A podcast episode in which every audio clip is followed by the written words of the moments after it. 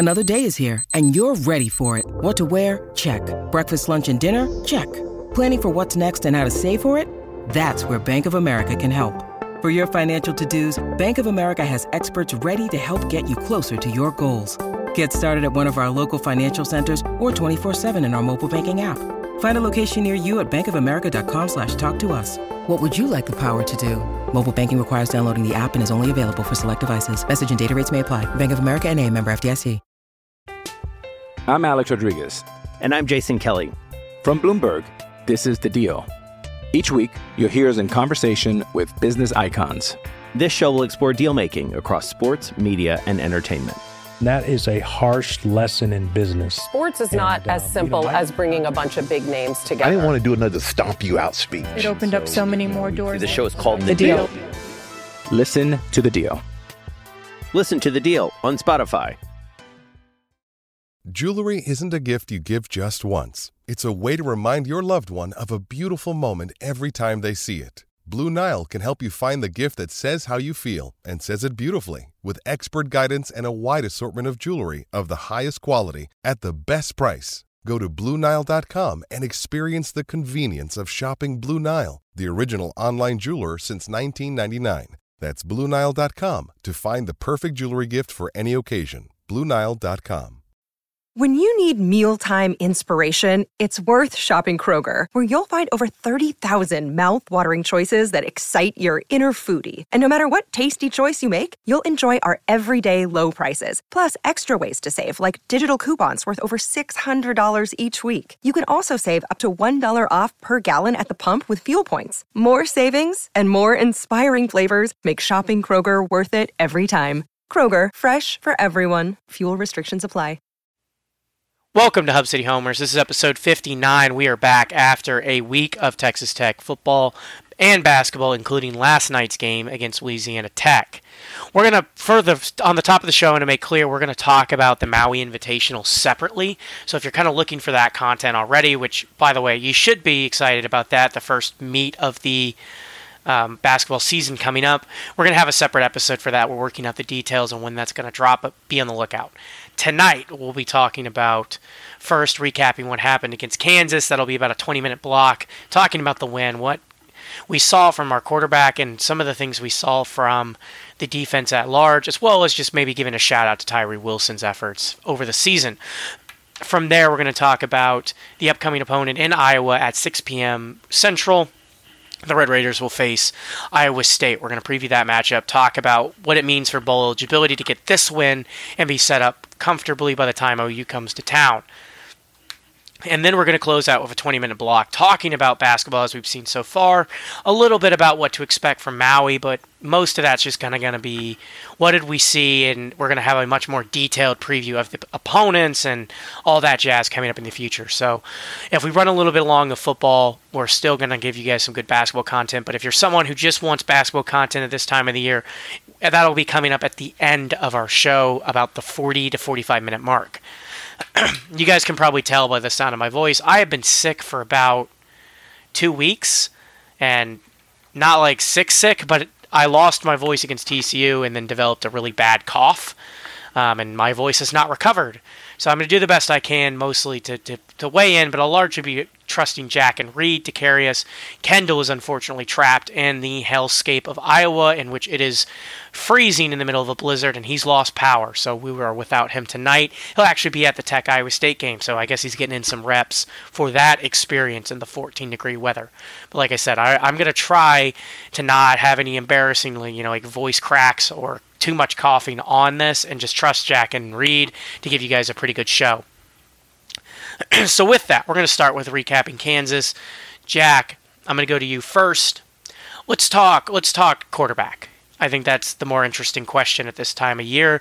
Unfortunately for the Red Raiders, you still have not yet to make it more than one game without having some sort of quarterback shift. Tyler Shough finished the Kansas game. He will be your starter again against Iowa State unless something happens to him, which, you know, knock on every piece of wood with Tech's luck. What did you see against Kansas? Has Shough done enough to kind of settle this once and for all that even if Morton gets healthy, he's the guy? It's a good question, and I and I to tell you the truth, I really don't know the answer. Um, for me, it's going back to who's running the offense the most efficiently.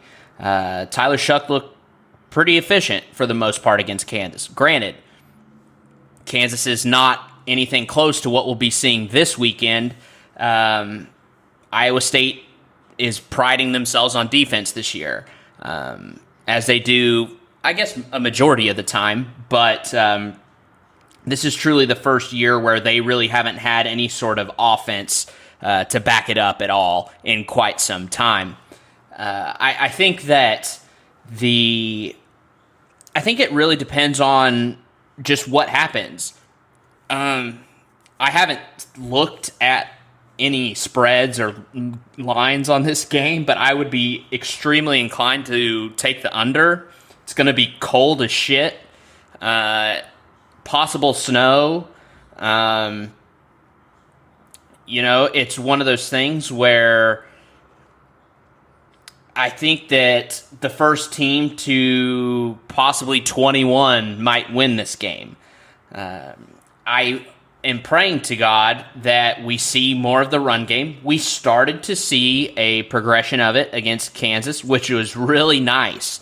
Um, what was even more encouraging for me and why I was encouraged by the performance of Tyler Shough was there was some pass plays that were called out of the huddle and he would see a soft box and audible to a run, which is super encouraging because Tyler Shough, regardless of how you feel about his play or about uh, you know the zip on his ball, his decision making at times, Tyler Shough knows the game of football really well, and that was one of the things that stood out to me very well. The other thing that stood out to me a lot, and I don't know about you two, um, the thing that stood out to me a lot in this one was Tyler Shough's mobility. Uh, he he was really he was really elusive at times, which was kind of refreshing to see from a guy that we really didn't think was that uh, mobile. We kind of thought that he was going to be limited to a you know a, a true pocket passer, a la Leach years uh, from the past, and so I think it was super it was super cool for me at least to see someone who you kind of thought would be limited to the pocket passing game uh, to be able to you know flash his true athleticism here and there. I, I think that that was super encouraging, and um, I think that I, I do want to end this by saying I think that Zach Kittley is kind of coming into his own with this, right? When he has a week to truly prepare for the guy that he knows is going to be the quarterback. And granted, he knows it's it's more more than likely it's his decision who they trot out there at quarterback, right? But I think him very clearly, I guess, not having someone that he can uh, just throw in there, like if like if he like if Shough was starting and but Morton was healthy, he he doesn't have to worry about you know a possible ten script sheet for Morton too. Like Tyler Shough's playing, Behren Morton's not healthy, so I'm fully focused on calling this game for Tyler Shough. I think that um, I think that when that happens with Zach Kittley, I don't think he overextends himself, and I don't think he tries to you know get in his head. We've talked about him out coaching himself at times, right? And, and, I think that that's part of it for me, and that's kind of just what I've noticed over the last couple weeks. Um, but truly, I think that um, if it were me and it was my choice, I'm fine with Tyler Shough the rest of the way. Um, high ankle sprains, high ankle, high ankle sprains are nothing to be trifled with. They're nothing to mess around with. High ankle sprains are, can get really serious. And if this kid tr- is the future, and from what we've seen and what he's shown, uh, he is the future of tech football. Uh, you know, I'm I'm pretty cool with him. You know, kind of resting the rest of the year and letting Tyler Shough kind of maybe I don't know if he's gonna stay or come back for another year, but if he really shows out these last few games and uh, excels in the if we if he excels in these next few games and we make a bowl and go to the bowl game and he excels there too, um, you know we'll we'll all thank him when he goes and um, I, I think that I would be I would be content with uh, that situation. I'm going to go to Reed with this next and change the question just a little bit because, you know, like Jack said, Morton's health is is, kind of connected to the long term future of the program. And I, I want to put this question out here. I don't think Shough will have gotten enough tape to look going pro. As I understand it, he has another year, at least.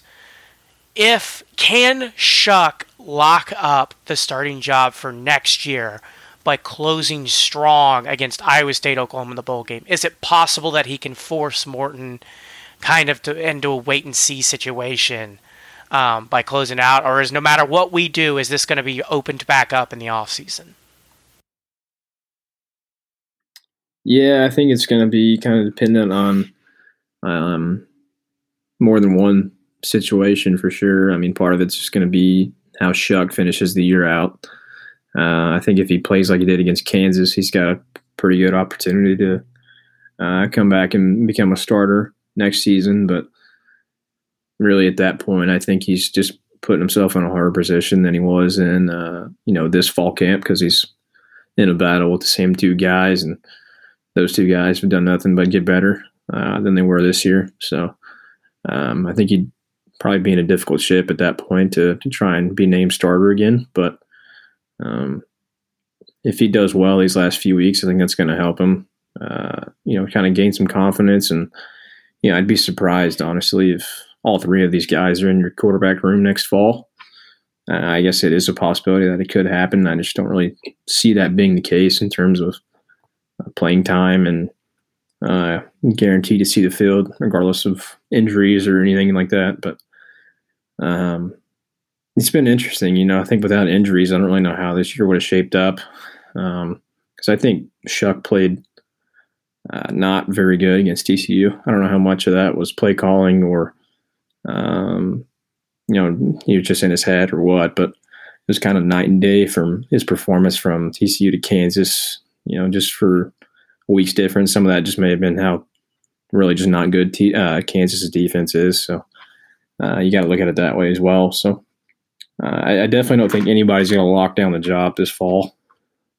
Uh, going into next season by any means, it's probably just going to be another competition um, and kind of progress the same way. And you know, kind of the way McGuire's addressed this season with who he thinks going to start and stuff. It's kind of come down to the wire with everything. I think he's probably going to do his best to keep it that way moving forward. That seems to be kind of just how he likes to go about it and how he thinks it's the best game plan against other teams. So uh, that's kind of how I see it moving forward in the near future. Yeah, I, I, I mean, like the most popular guy on any football team is always the backup quarterback. You know that that's true basically anywhere.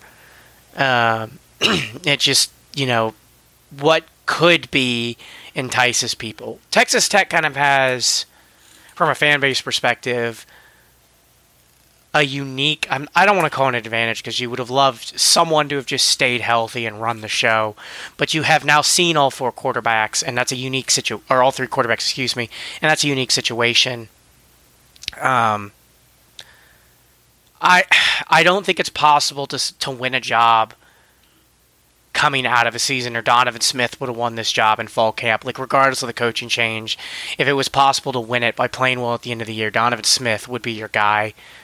The flip side of this is I, I agree with your premise that on face value, someone's going to transfer.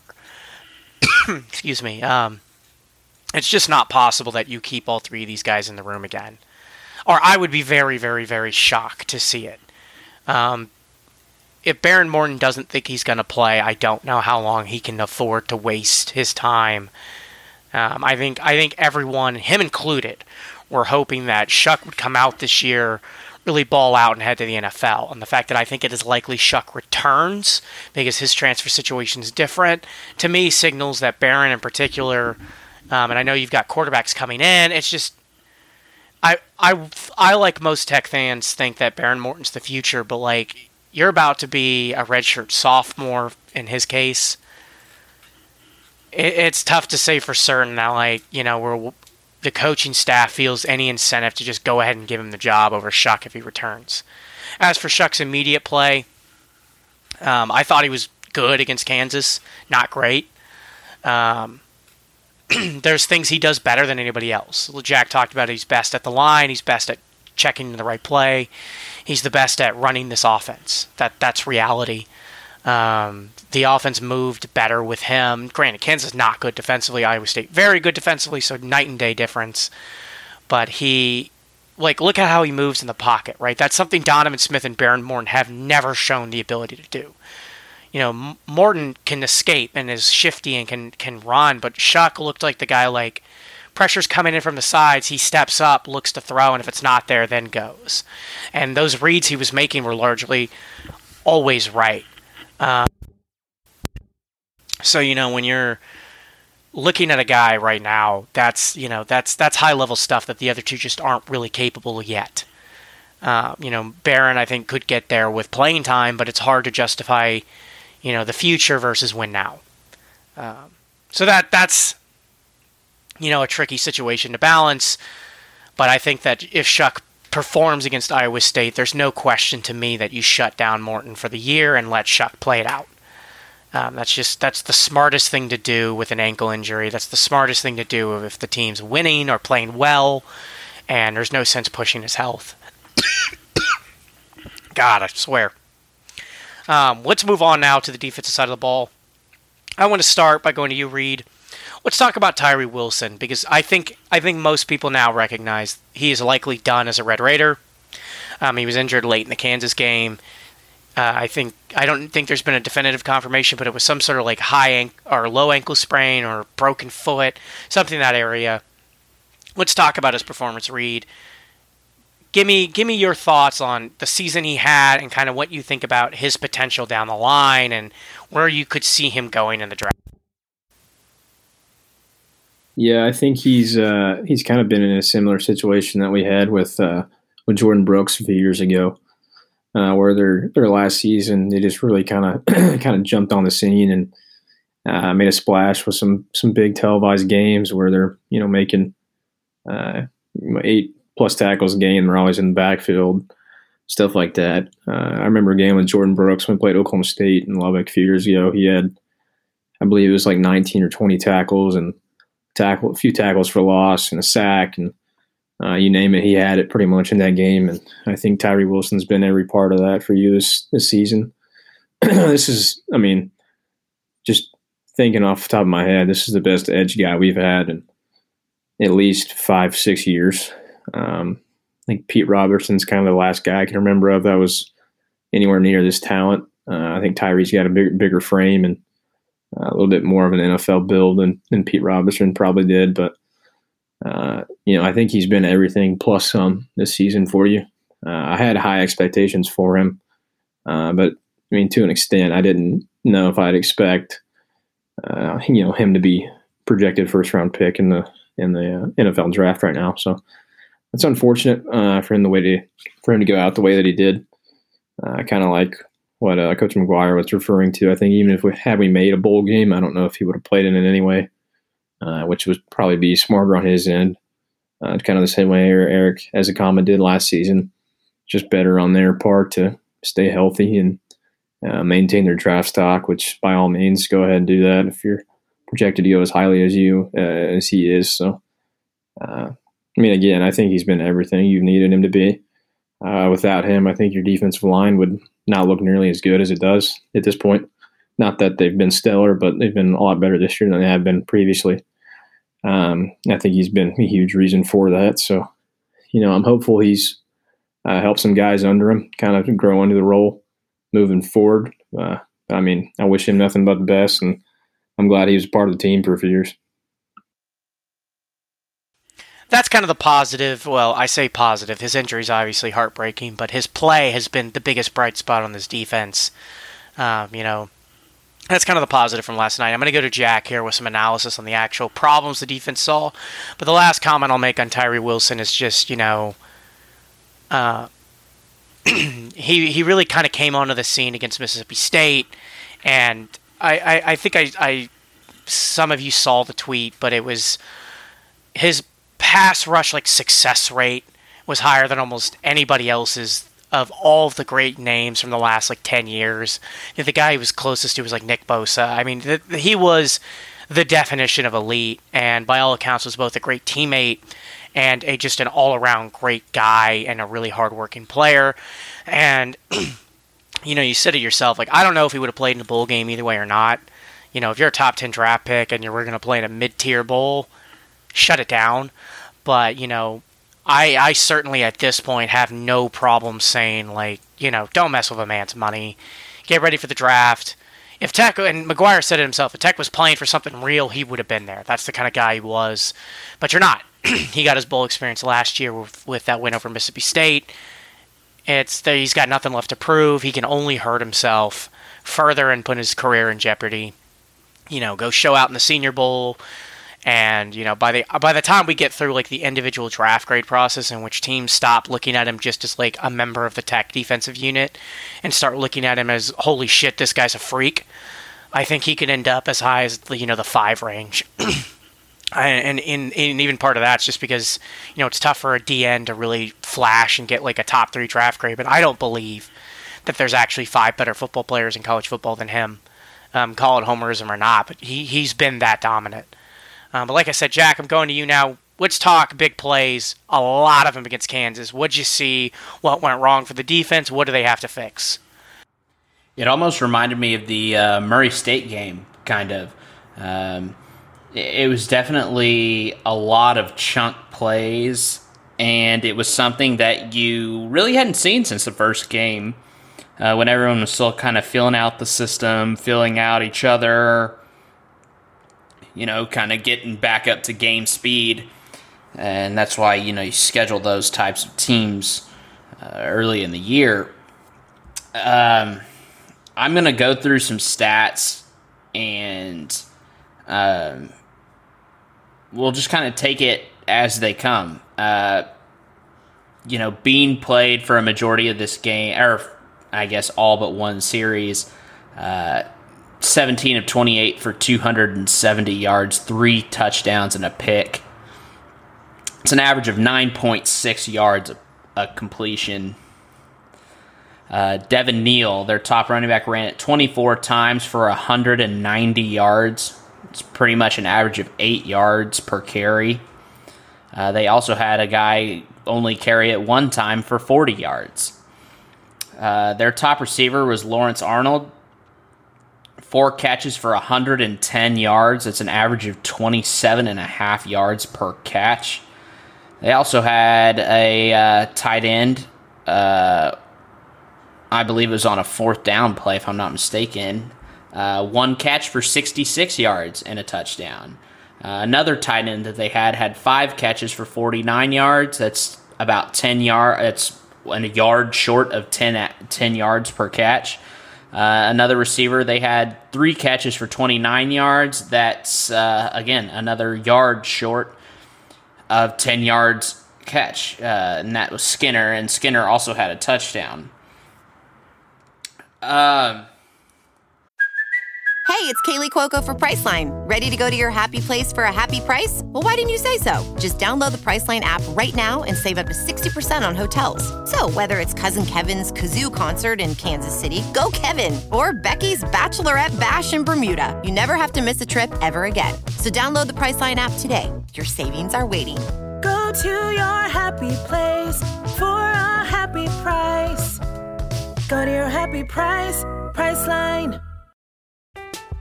I'm Alex Rodriguez. And I'm Jason Kelly. From Bloomberg, this is The Deal. Each week, you'll hear us in conversation with business icons. This show will explore deal making across sports, media, and entertainment. That is a harsh lesson in business. Sports is not And, uh, as simple you know, I- as bringing a bunch of big names together. I didn't want to do another stomp you out speech. It opened up so many more doors. The show is called The Deal. Listen to The Deal. Listen to The Deal on Spotify. It's alarming, and and I don't want to, um, you know, discount what the defense has done all year for this team. They've kept they've kept this team in so many games um, that we. I mean, as we all four have discussed in the past, that you know under previous uh, coaching staffs, we lose by 28 points, and we've been in them until the final possession just because of our defense. Um, that being said, I don't think that I've seen this defense play a worse game than I saw uh, on Saturday. It was um, hard to watch at times, and it was almost predictable. Like you could, you un, you knew it was coming, right? Um, that's at least kind of the vibes that I got from it at times. Um, we're lucky that Bean had that pick, and uh, you know, props to Kosai Eldridge for picking that off. Um, but you know, I think now, um, obviously, like y'all said, uh, Tyree Wilson is probably, with all, with all realistic things being brought into thought. Uh, with all the situations thought of, you know, he's probably done in a Red Raider uniform. Um, now the focus goes to Jesiah Pierre, right? Uh, Jesiah Pierre had another great game. He's on. He's been on a real heater. Um, you know, he had um, he had double digit tackles and two and a half sacks against TCU. Well, he only had seven tackles in this one, but he had two sacks again. Um, you want to talk about someone who's really stepping up as of late. It's Jesiah Pierre. Um, obviously, you have your uh, you have your anchors and Krishon Merriweather and Dadrian Taylor Demerson. Um, there's there was a like I said, there's a lot of good. Um, you know, we had a forced fumble at the end too that kind of sealed the game. Um, it, it, it made me really happy to see Jalen Hutchings get on that one in order to uh, kind of seal the victory. But as a unit, um, all like I said, all that was good. But as a unit, it, it was a really poor game, and and I truly think that uh, Tim DeRuyter and uh, you know the the leaders of this defensive unit will be the first ones to tell you that. Um, they let up a lot of big plays. Um, if you just if you just take a look at uh, the ESPN, if you want to go to ESPN.com and pull up the box score from this game, it has a stat on there of the longest play from scrimmage uh, for each player. So uh, Devin Neal, his longest run was 63 yards. Uh, like I said, the other running back, Ky Thomas, his longest run was 40 yards. Uh, you had two two different receivers for Kansas who had at least one catch of over 60 yards each. Um, you also had two other ones with catches over 20 yards. Um, I think, and, and I truly say this with all honesty, that I think that if you're playing, um, if you're playing any other team, and I think that if uh, Jalon Daniels was the quarterback in this one, I, I, firmly believe that Tech loses this game. Um, it just was not a good. It just wasn't a good game. Um,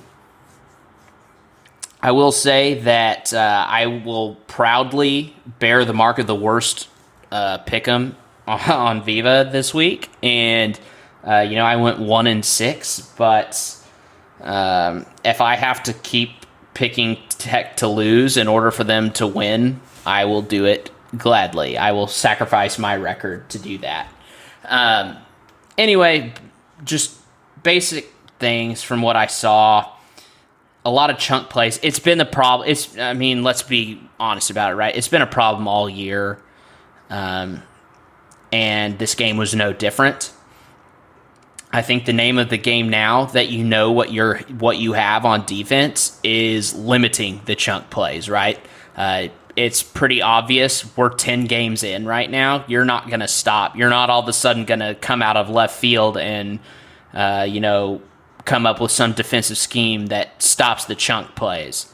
Um, it's not there. They're going to continue to happen, and I think it's just a matter of limiting those chunk plays. Um, other than that, you know, I would continue to look at um, the defense keeping us in games. I think this weekend will be a big one for the Tech defense, mostly because Iowa State's offense is the worst in the Big 12. So uh, I think that uh, this could be um, a possibility coming up for a bounce back game, and just in terms of um, you know of personal morale and uh, kind of getting that uh, you know just overall uh, team morale back up to where it needs to be. yeah, it's it's it's great to be a good red zone defense, right? Like this game has was won or lost capitalizing in the red zone. Um, Tech did, Kansas didn't, and you know that it's great to have a night like that, but you can't surrender every drive, twenty yard plays, thirty yard plays, fifty yard plays, because that is effectively how Kansas moved the ball. I think at the time I remember thinking they had like one real drive and everything else came came from distance. You know, quick strike, get in position. Uh, part of that's just the aggression of the defense. You know, talked about this in the past, but the defense is very aggressive. Attacks is very downhill, and some of that leads to poor eye discipline. But you know, Iowa State is legitimately bad offensively. We, the, the, their their first team you've played that they are just outright not good offensively. They don't do anything particularly well with the ball. so it, it is a abundantly a clear that the way Tech can win this game is to just not let them get chunk plays. If you make Iowa State drive, odds are very very good they can't do it. Um, and that's that's what we're going to go to next. Reed, I'm going to go to you here. Let's talk about Iowa State's season. You know, they, they, they've got the one Big 12 win. Um, they have to win out to make a bowl. Let's talk expectations. You know what? How how should people be feeling about the Cyclones and Ames? Are they disappointed, or it was this an expected drop back year? And overall, what have you? What is your sense of how their season has has gone? Yeah, all things considered, I, I mean, I personally didn't expect them to be uh, great I mean, uh, the amount of uh, kind of what they had last year that that's now not any longer there uh, in terms of quarterback play and uh, running back Breece Hall and your tight ends and this and that on defense that you lost. I think they lost at least half their starters on defense, if not more than that. Uh, they lost a lot of pieces. Uh, I mean, even that team, I think a year ago probably um, didn't perform the way they probably wanted to. I think they finished, you know, eight and four, seven and five, uh, which with that roster probably shouldn't have been the case. But uh, I think they would be happy with a six and six season with the team they've got.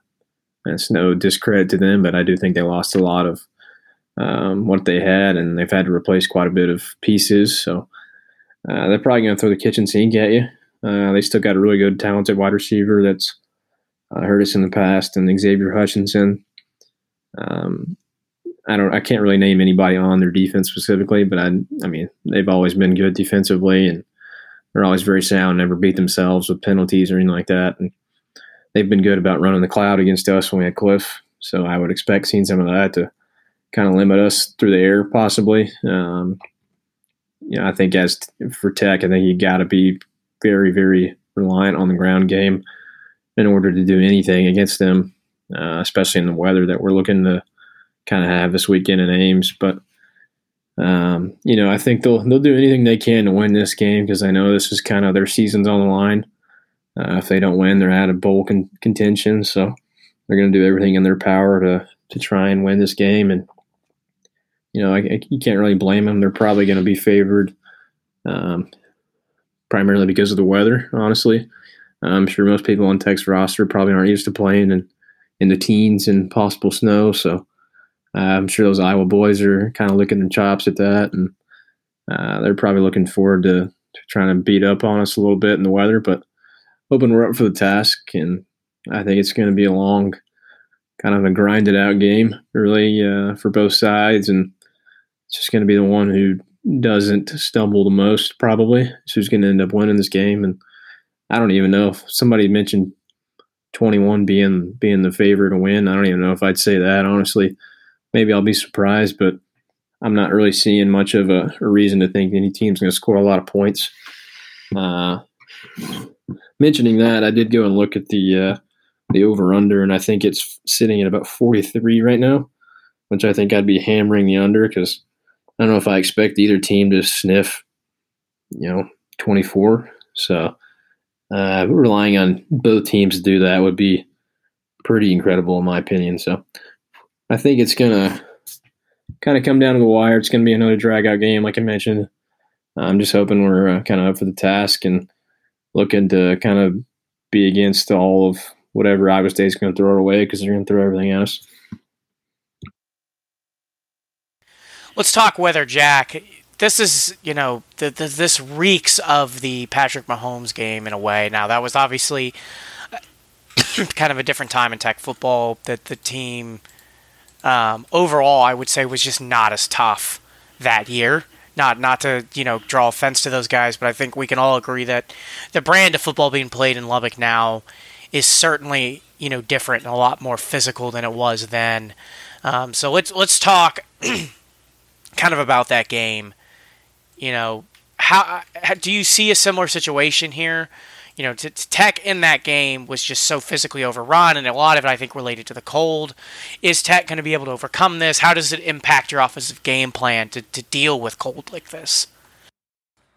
I don't see anything similar happening. And the reason that I say that is because I truly don't believe that this team, this Iowa State team, has an offense that can put up 66 points. Um, I don't think that. I really just don't think that there's any positives from this offense really at all. Uh, you're talking about a team that scored 11 points against Kansas, nine points against Kansas State. Uh, 13 points against Oklahoma, um, 14 against Oklahoma State last week. Uh, you know, there there's a lot there's a lot on here. Uh, I think so. They lost five games in a row at one point, and their highest uh, amount of points that they scored was 21, and that was when they almost beat Texas and Austin. Um, they scored 24 against Baylor at home. Um, but other than that, they've only been in the 30s once, and that was at home against West Virginia. Um, I, I do. I'll say this. I I do feel really bad for Xavier Hutchinson. Um, Xavier Hutchinson is a baller, and he's I I am one of the people. I think that he's going to play on Sundays. Uh, I think he's a very talented wide receiver, and uh, I really do feel bad for him that he kind of. I almost feel like he didn't get the memo um, to kind of get out of Ames, like you know, um, you know Brock Purdy leaving, Breece Hall leaving, uh, Charlie Kolar leaving. Uh, I I just don't. I kind of think he kind of missed the memo and uh, kind of stuck around and. Um, you know, nothing really good has has come of it. Uh, I know that he's probably. I think. He, I think he leads the Big Twelve in receptions. Uh, but other than that, um, I he. It's just a bad place to be for him. Um, I I really hope that we don't go out there and lay a stinker like we did in that Patrick Mahomes game that you're mentioning and referencing. Uh, I feel like there's always a possibility for that to happen, right? But um, like you said, I, I, think the brand of football that's being played in Lubbock is a little bit different uh, than what used to be played. Um, I, again, I'm praying that we, you know, put a hand in the ground and run the ball 50 times in this game. Um, because at some point it's bound to work. And if it doesn't, you know, set up the play action. Uh, just set up the play action from your tight ends. Um, I really, you know, you kind of saying that kind of gives me give me some PTSD from that game, honestly. But I, I don't think that this offense that Iowa State totes out there can score uh, that much, really, or even get half of it against our defense. Uh, kind of hoping that our defense gets back to what we know and what we've seen for a majority of the year. Um, but like you said, uh, I I would just key on Xavier Hutchinson and put your best DBs on Xavier Hutchinson, load up the box, and uh, make them throw to someone else to beat you. And I just don't think Dekkers can do that. So that's what I would do if uh, we're talking defensive side of the ball. yeah, I mean it's it's it's a different kind of situation than that Mahomes game. Mahomes one not being healthy, two that Tech defense being one of the worst, you know, rushing defenses in the history of college football. Um, all of that combined for a very bad showing in that game. I'm not anticipating anything close to that this time around. Um, I just think you are one, you're just a better team than that, and number two, it's just not as good of an Iowa State team in terms of uh, ability to run the ball. They just don't run it as well as as you know they, they, they have in years past. They are a team that's built on its defensive calling card. That's where their risk is. You know, you guys are as well as as we are that um, you know Tech has historically not done super well against this um, Iowa State defensive system, and the Colts not going to help that. It's going to hurt what you want to do in a lot of situations. But the flip side of that is that Tech has better backs and a better running game than it's had in years. And you you know you mentioned it. It seems that Zach Kittley's starting to get the message that he has to trust them to open up you know everything else he wants to do, and you can ride them in the cold to a maybe not a comfortable win. You know, all of Iowa State's games for the most part have been close. They have a, a, a kind of a tough habit of making games competitive and losing. But you can ride them to a physical, you know, kind of grind it out win in, in the brutal cold and move on and never think about it again. Um, but we're going to start now with predictions. I'll go first, then I'll go to Reed. I like Tech in this game. I just you're a better team. Iowa State's not good. You have a lot to play for. They have a lot to play for. I don't think that you're going to get caught off guard in this game or looking ahead to OU. So I'm going to take Tech winning low scoring affair. Let's say 28 13. Reed, what do, you, what do you got on this one? Yeah, I'm kind of liking the uh, same kind of line you are there. Uh, I honestly don't think Tech can, can get to 28. Uh, I'd be hopeful to, to think we can, but uh, this Iowa State defense is pretty stout, believe it or not. Uh, record probably really doesn't indicate that to most people, but they've been very close in a lot of matchups. They lost to Kansas State 10 to 9. Uh, you know, they've they've given Texas a scare and some others uh, quite a few times this year. They've lost a lot of close games just because this defense has kept them in the game the whole way. Uh, I think that's not going to be any different this time around. So uh, I do think Tech should be favored. Um, I just think we're a better football team across the board.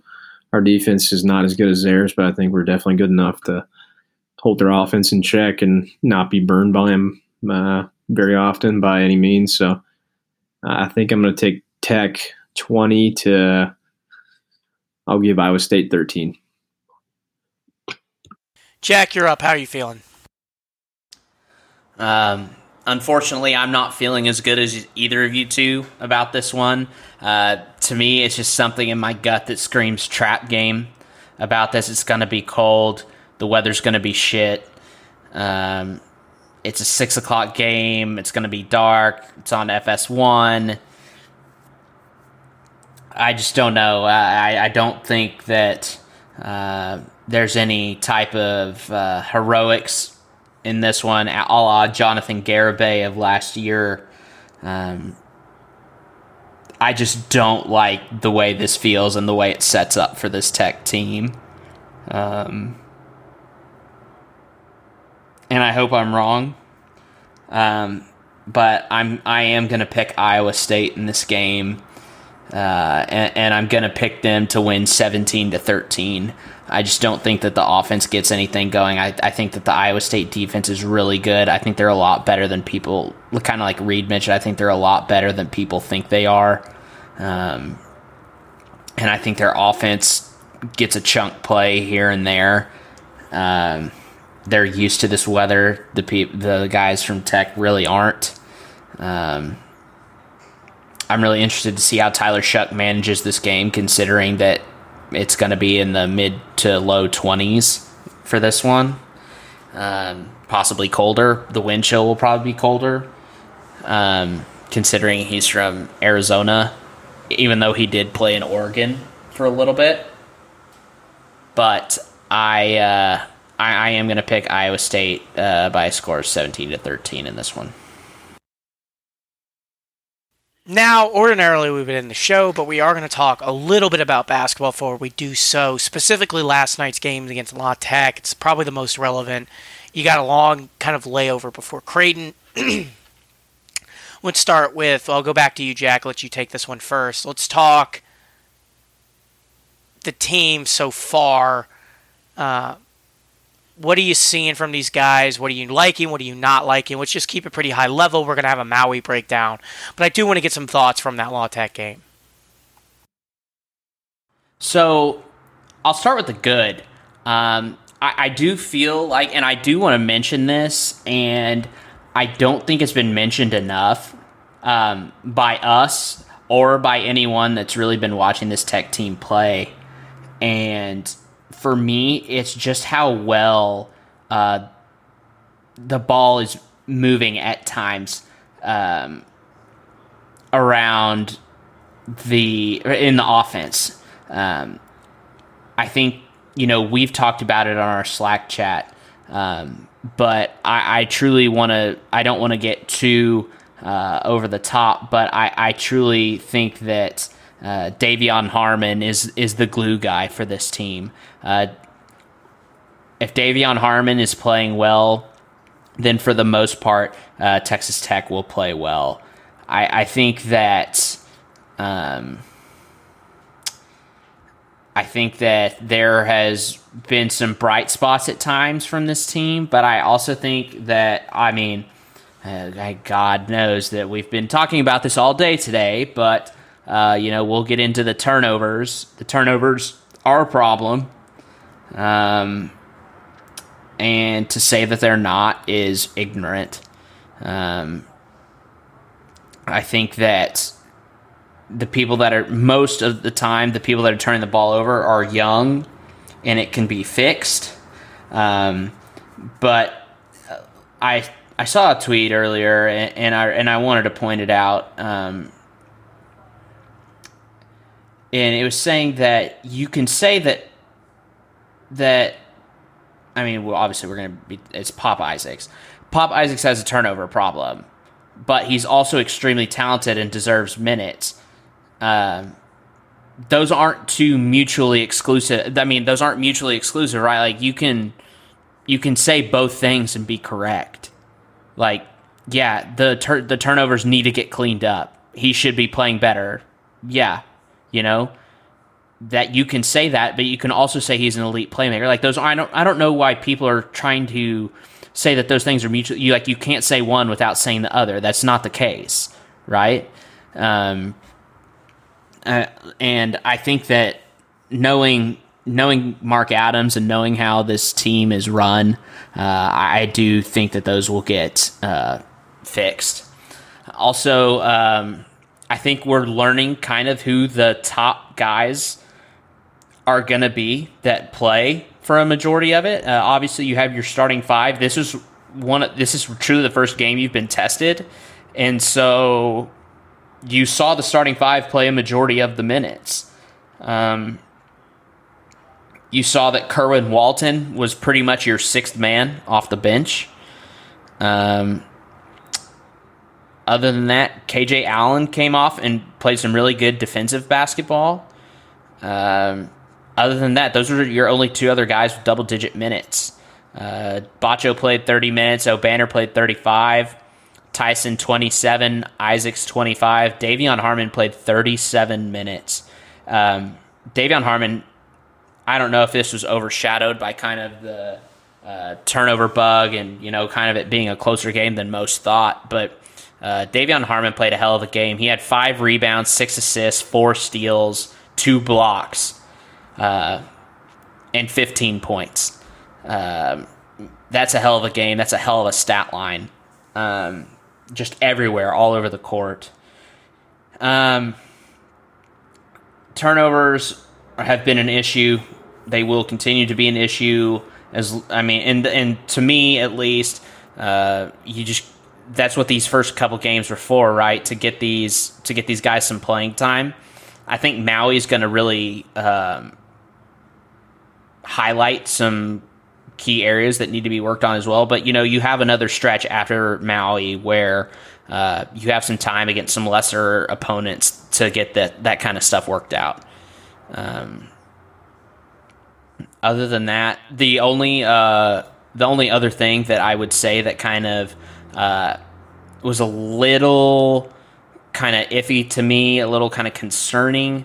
Uh, we had shot the ball really well from the from the stripe uh, until last night. Uh, we were 11 of 18 from the line. Uh, I mean, if you're trying to, it's 60%, 61%. Um, so the other, and I guess I'll throw in one more thing. I feel like we've been shooting the ball really well from three uh, these first three games. So uh, that's pretty much what I've seen. Yeah, and you know, I like to think I understand generally what'll make people upset on Twitter. I, I didn't think this would. Um, that like there people on occasion have asked me like, do you know? And it's like, yeah. Especially when it regards to other fan bases, it it usually comes up where it's like, I probably tried to make you angry, and you know, that's fun for me. Uh, when it comes to tech fans, I usually feel like I know, and if something's tweeted where I'm like, ah, shit, like I'll look back on it and be like, that was bad. Like, well, you, you knew that was going to be problematic. I sent that tweet and didn't think anything of it. Um, I and again, I don't want to speak for Zach's follow up on that about freshmen. I know what he's talking about, um, but like, I'm not gonna, you know, try to make his argument for him if he ever feels the need. Um, the Pop Isaacs tweet I don't know what to say about it. Um, it wasn't even a, a, take. It just is. If he doesn't fix it, he will not play. Right? Like, how many guys have we talked about being so talented that have come to Tech? I mean, didn't uh, like what was the name of the the five star player who showed up that we kept hearing is so talented, who by the end of non conference was already basically out of the rotation and then left the program? Nimari Burnett. Burnett. Burnett. Right? Like I don't need you guys to fucking tell me who's talented or not. Like, we all know it, and we all know a freshman's going to have growing pains. But there are freshmen across the country who don't turn the ball over five times, and you got freshmen on the bench who are not seeing minutes, while Pop Isaacs has an extremely long leash. I think he'll figure this out by about game seven or eight. I, I think he's good enough to do it. I, I the, the, analysis was never disproven. The only thing I got into an argument with is like tone, and I got to be honest. I have to do a better job of just ignoring people who want to bitch about tone because I'm I'm just not going to engage in it um, anymore. And you know, my my kind of sentiment with that is like, if you don't like how we say things, yeah, uh, whatever. You know, it, it, it's whatever. We're, we're going to keep doing it that way. And like Jack said, I, I, I don't even understand. Like, the, literally, the next tweet about Pop Isaacs was talking about his shooting ability and his talent. And the thing that will keep him off the court is just the turnovers. He does the other stuff well. So, like, I, I, I don't like, you know, to, to to deal with this crap on a good day when it is a bad tweet. It's especially annoying when it's just like we can scream about usage rate if we want. And that's a valid position to take. That he is a high usage freshman. I think I saw it was like the second or third highest use freshman. And as a result, you expect problems. It's also reality he has more turnovers as two basketball players. and he's he's getting minutes over guys who are not seeing the court largely because of turnovers, right? Like why are Elijah why is Fisher and Washington not playing more? Because they've turned the ball over and they're more limited action. So, you know, like I get it. Everybody wants us to be uberly positive all the time, but it's just reality. Mark Adams knows it. Because here's the thing, guys: the the first person to mention that these were this was an unusually bad turnover situation, even for a young chemistry building team, was the guy who writes for two four seven for Tech, right? So like I.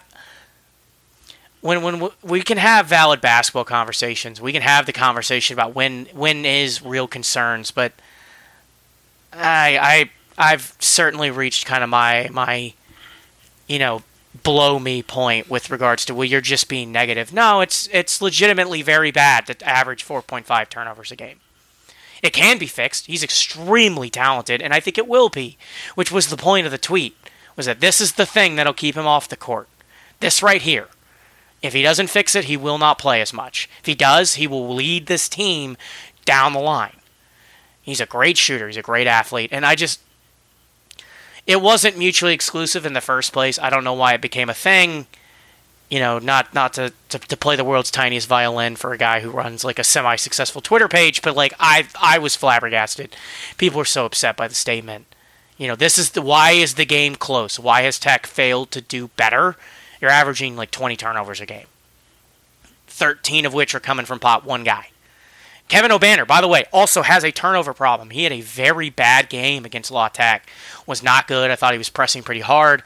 And some of that's because I think he's still settling in as well with his the new team, the new role, trying to lead these guys. The only guy who looks like supremely comfortable is De'Vion Harmon. I mean, I, I talked about this in the Slack chat with the guys, but like he's your go get a bucket guy. And that's that's who he is. So, you know, like you got to have one on every roster. You got to have the guy where it's like maybe he's not your best scorer, maybe he's not your best player, but he's the guy when things are not going your way, a coach turns to and says, "Go get one. Go get a bucket. Go make a play." And he did that against La Tech. He is why you didn't lose that game. Um, you know, if he doesn't play as well as he did, you lose that game which is kind of alarming, right? Like this is a game you should have won more comfortably. It's a good La Tech team, maybe even a sneaky good one, but you sh- had numerous opportunities to pull away, and why didn't you? The turnovers, right? You had plenty of time to fix it. And again, like I didn't think I was even disrespecting what Pop Isaacs was doing just by pointing out because he knows it. Mark Adams knows it. Everybody in the fucking gym knows it. Very, very good freshman struggling. The thing that he has to fix is the turnovers. And he will fix them, I think, by like game 10. Hell, he could even do it by next week. I think it was Norense Odiase who tweeted that like this is probably going to be their hell week you know, get a full week off. That Mark Adams is not happy with the film and is gonna kind of you know take him have a come to Jesus moment. Let's see him come out and play like we all think he can, because you just you can't keep giving a guy as much leash as he's getting if we're seven games down the line, fifteen games down the line, and the turnover problem's not fixed. We have guys that can go to who look. I think he's better than, especially in terms of pure offensive ability, but it's hard to overcome the turnover situation. It just is. It is a glaring problem. It may not be worth worrying about. Like I'm, I think that's a fair point to make, but I'm worried about it because when we a lot of the time when we've started to see this stuff in guys, like they don't always pull out of the tailspin. Bryson Williams is a great example of a guy who did pull out of the tailspin. Was awful to start his career at Tech. Was bench worthy bad and pulled out and became one of the best players, not just on Tech's roster, but in the Big 12 and in the country. But uh, alternatively, guys like TJ Holyfield never really do it. Nimari Burnett flamed out so he left. Sardaar Calhoun left. Um, Ondigo never got it together, left. These were all guys we all thought had extreme upside potential. I think Pop Isaacs is arguably more polished than a lot of them were. So I, I root for him and I'm hoping for the best for him, but it is just the area to watch. And we're going to keep pointing it out that it is the area of concern until it gets fixed. And Mark Adams is going to harp on it in every goddamn film session. So, you know, I, I, I that's where I'm at with all that. Though I do apologize to everybody for, you know, just dealing with dumb shit on Twitter. It's not why you guys follow the page. Um, so you know, we're just I'm kind of going to change how I handle stuff like this. I've always believed that it's my job to engage with as many people as possible. Um, that's that's always what I've thought. You know, even if I don't agree or if you disagree or just really mad at the site, like I've always thought it was best to respond and try to explain what we're thinking. It seems to not be the way to handle this. So instead, if you like the site, you can let us know. If you don't like it, you can let us know. But you know, I prefer to argue content, not tone. So I'm just not going to argue tone anymore. If you think we're too negative, oh well. Think we're too positive, oh well. That has happened. We do get it both ways. Um, 100%. I mean, Jack here wrote that article about Quinn Ewers, and people thought he was the reason we didn't win that commitment, right? Like, you're welcome, by the way. Yeah, huge win, huge dub. If Jack is responsible, literally probably saved the season. So congratulations to Jack for pulling it off. But like we hear about it all the time. We're gonna keep doing it our way, and you know, it's okay if you don't like it. It's not for everybody. There are a lot of great websites that do not ever say anything negative about a tech sporting program. There's nothing wrong with that. It's just not us. Um, but enough of that noise. Reed, I'm going to let you close out this show on basketball. I want to ask you a question. TCU, Oklahoma State, and OU have all lost buy games. Um, TCU has struggled in all of their buy games to date, and then finally were upset. Oklahoma and Oklahoma State both lost their games. Is this going to hurt the Big 12 down the line? Is the Big 12 maybe not as good as we all thought this season? Or is it just too early to tell? Yeah, I, definitely think it's a little too early to judge um, kind of a conference standpoint.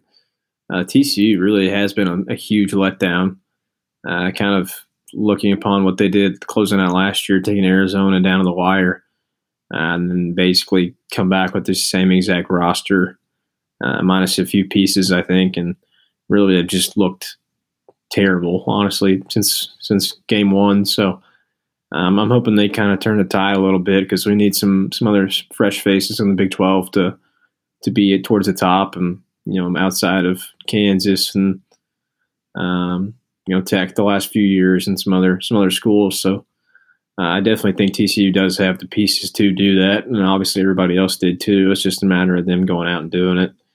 Uh, I think they probably just kind of came in looking to be a little bit better than they, really thought they were, and uh, they kind of came out and got hit across hit across the mouth. So uh, we'll see how they respond. Um, you know, I really don't have a huge knowledge of outlook on uh, a lot of other teams outside of Tech and TCU and then Kansas, uh, just based upon a lot of knowledge that uh, I just kind of have with those programs because I keep up with them more than, than most of them. But um, I think the Big 12 will just be as good as it, it normally is. Uh, it, it's hard to really judge that off of uh, 10 days worth of a season, whether the the conference is going to be as good as they as they are or not. Because I mean, uh, number four Kentucky just lost to Michigan State tonight, and Michigan Michigan State's unranked. Obviously, is still got a very good program with Hall of Fame coach, but uh, I mean, number four country, uh, number four team in the country just lost in the first ten days. So,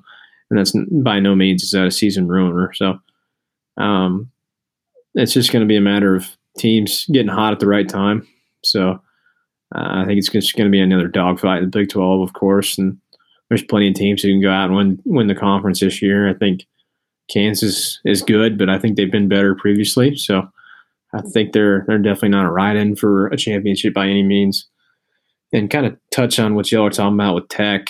Um, I kind of expected some growing pains, primarily outside of you know Harmon and uh, Obanor. We really just don't have a lot of experience, uh, so I was a little bit hesitant to have some large aspirations this year. Um, that being said, we do have a lot of talent. It's just a matter of them kind of coming into a fruition and getting into a role that we need them to be for the season. Uh, kind of to answer your thing too, I, th- I, think De'Vion definitely has been your your best player so far by kind of a landslide to an extent. Uh, Obanor's played not nearly as good as I think he needs to be playing, and I think he's the first one to tell you that. So not that he's been terrible, but I do think he needs to be uh, at a better consistent rate across the board. Um, so yeah, I think it'll be an interesting season. I think Maui is going to be kind of a wake up call. Hopefully, um, you're going to see some good teams there, and you know I don't want that to be kind of a detriment to your season, whether you do really good or really bad. But uh, I think it's going to be a good indication as to where you are as a team and program, and kind of give you a good outlook on what's going to happen the rest of the year. Yeah, I mean, I think you know to reiterate, right? Like we're gonna root for these guys all year. We always do, and I hate having to have the same discussion about this every basketball season. I, I don't know what it is about basketball that causes this, but like I constantly get into the same arguments about it. But it's okay, right? Like difference of opinions, difference of opinion. I think he'll eventually get it together, and I think the team has a lot of uh, success ahead of it. And you know, if if you know Pop Isaacs doesn't materialize, I think you got wings. You got people who can help you um, figure it out. But you know, they. I think that you know where we are as a basketball program isn't isn't as good of a place as it's been under anyone, even under you know Beard's best teams the 2019 team being an example of this. Like this team is as good as anyone's. They just have to kind of figure it out, put it together, and we'll we'll see what they actually do. And I think that um, when we get to the end of the year, we'll be able to say, you know, yeah, they there were some moments where you weren't like super thrilled, but they pulled it together and did some exciting stuff. And I think that's what we'll be talking about at year's end and I hope that, you know, when we get to the end, that, you know, the growing pains don't involve kind of what's happened to TCU and Oklahoma State and Oklahoma. You can learn from any win. Any win is a learning win. Um, and the bright side is, is like Northwestern State was who knocked off TCU. They're one of the worst teams in basketball, but also happened to be Tech's win. Texas Southern got their dub. You know, that's that's a huge pickup for Tech in terms of down the line what your RPI looks like, what the net looks like. Those wins matter now more than they did. They're not going to mean much at the end of the year, but they are a little bit more valuable out of what's been a very weak non conference slate to date. Creighton up next, and a whole slate of Maui Invitational action. We will have a full preview on that, dive into the best team out of the tournament on paper anyway. The Creighton um, side with their size, and they're just all around good team. We'll have takes on that as well as potential opponents tech we'll see in the tournament format, as well as how overall should we evaluate the success of that. But that is coming up later this week. I think we'll probably aim to drop that Saturday. Depends on everybody's recording schedules, but that's that's when we'll be looking probably to release it so you guys can listen to it while we wait for the football game to start. Um, Hope everybody has a great rest of their week. For those of you who had to suffer through the Taylor Swift shit, you have my condolences. It was, in fact, a battle. So if you were one of the people stuck in that with with myself and my wife, um, congratulations, you got it, and don't be too hard on yourself if you didn't. Um, but we'll we'll have a good rest of the week, and we will rally up with you guys again, probably Saturday with Maui, and then the following week to talk about what hopefully will be the bowl game clinching victory over the Iowa State Cyclones. Wreck 'em, guys. Enjoy the rest of your week.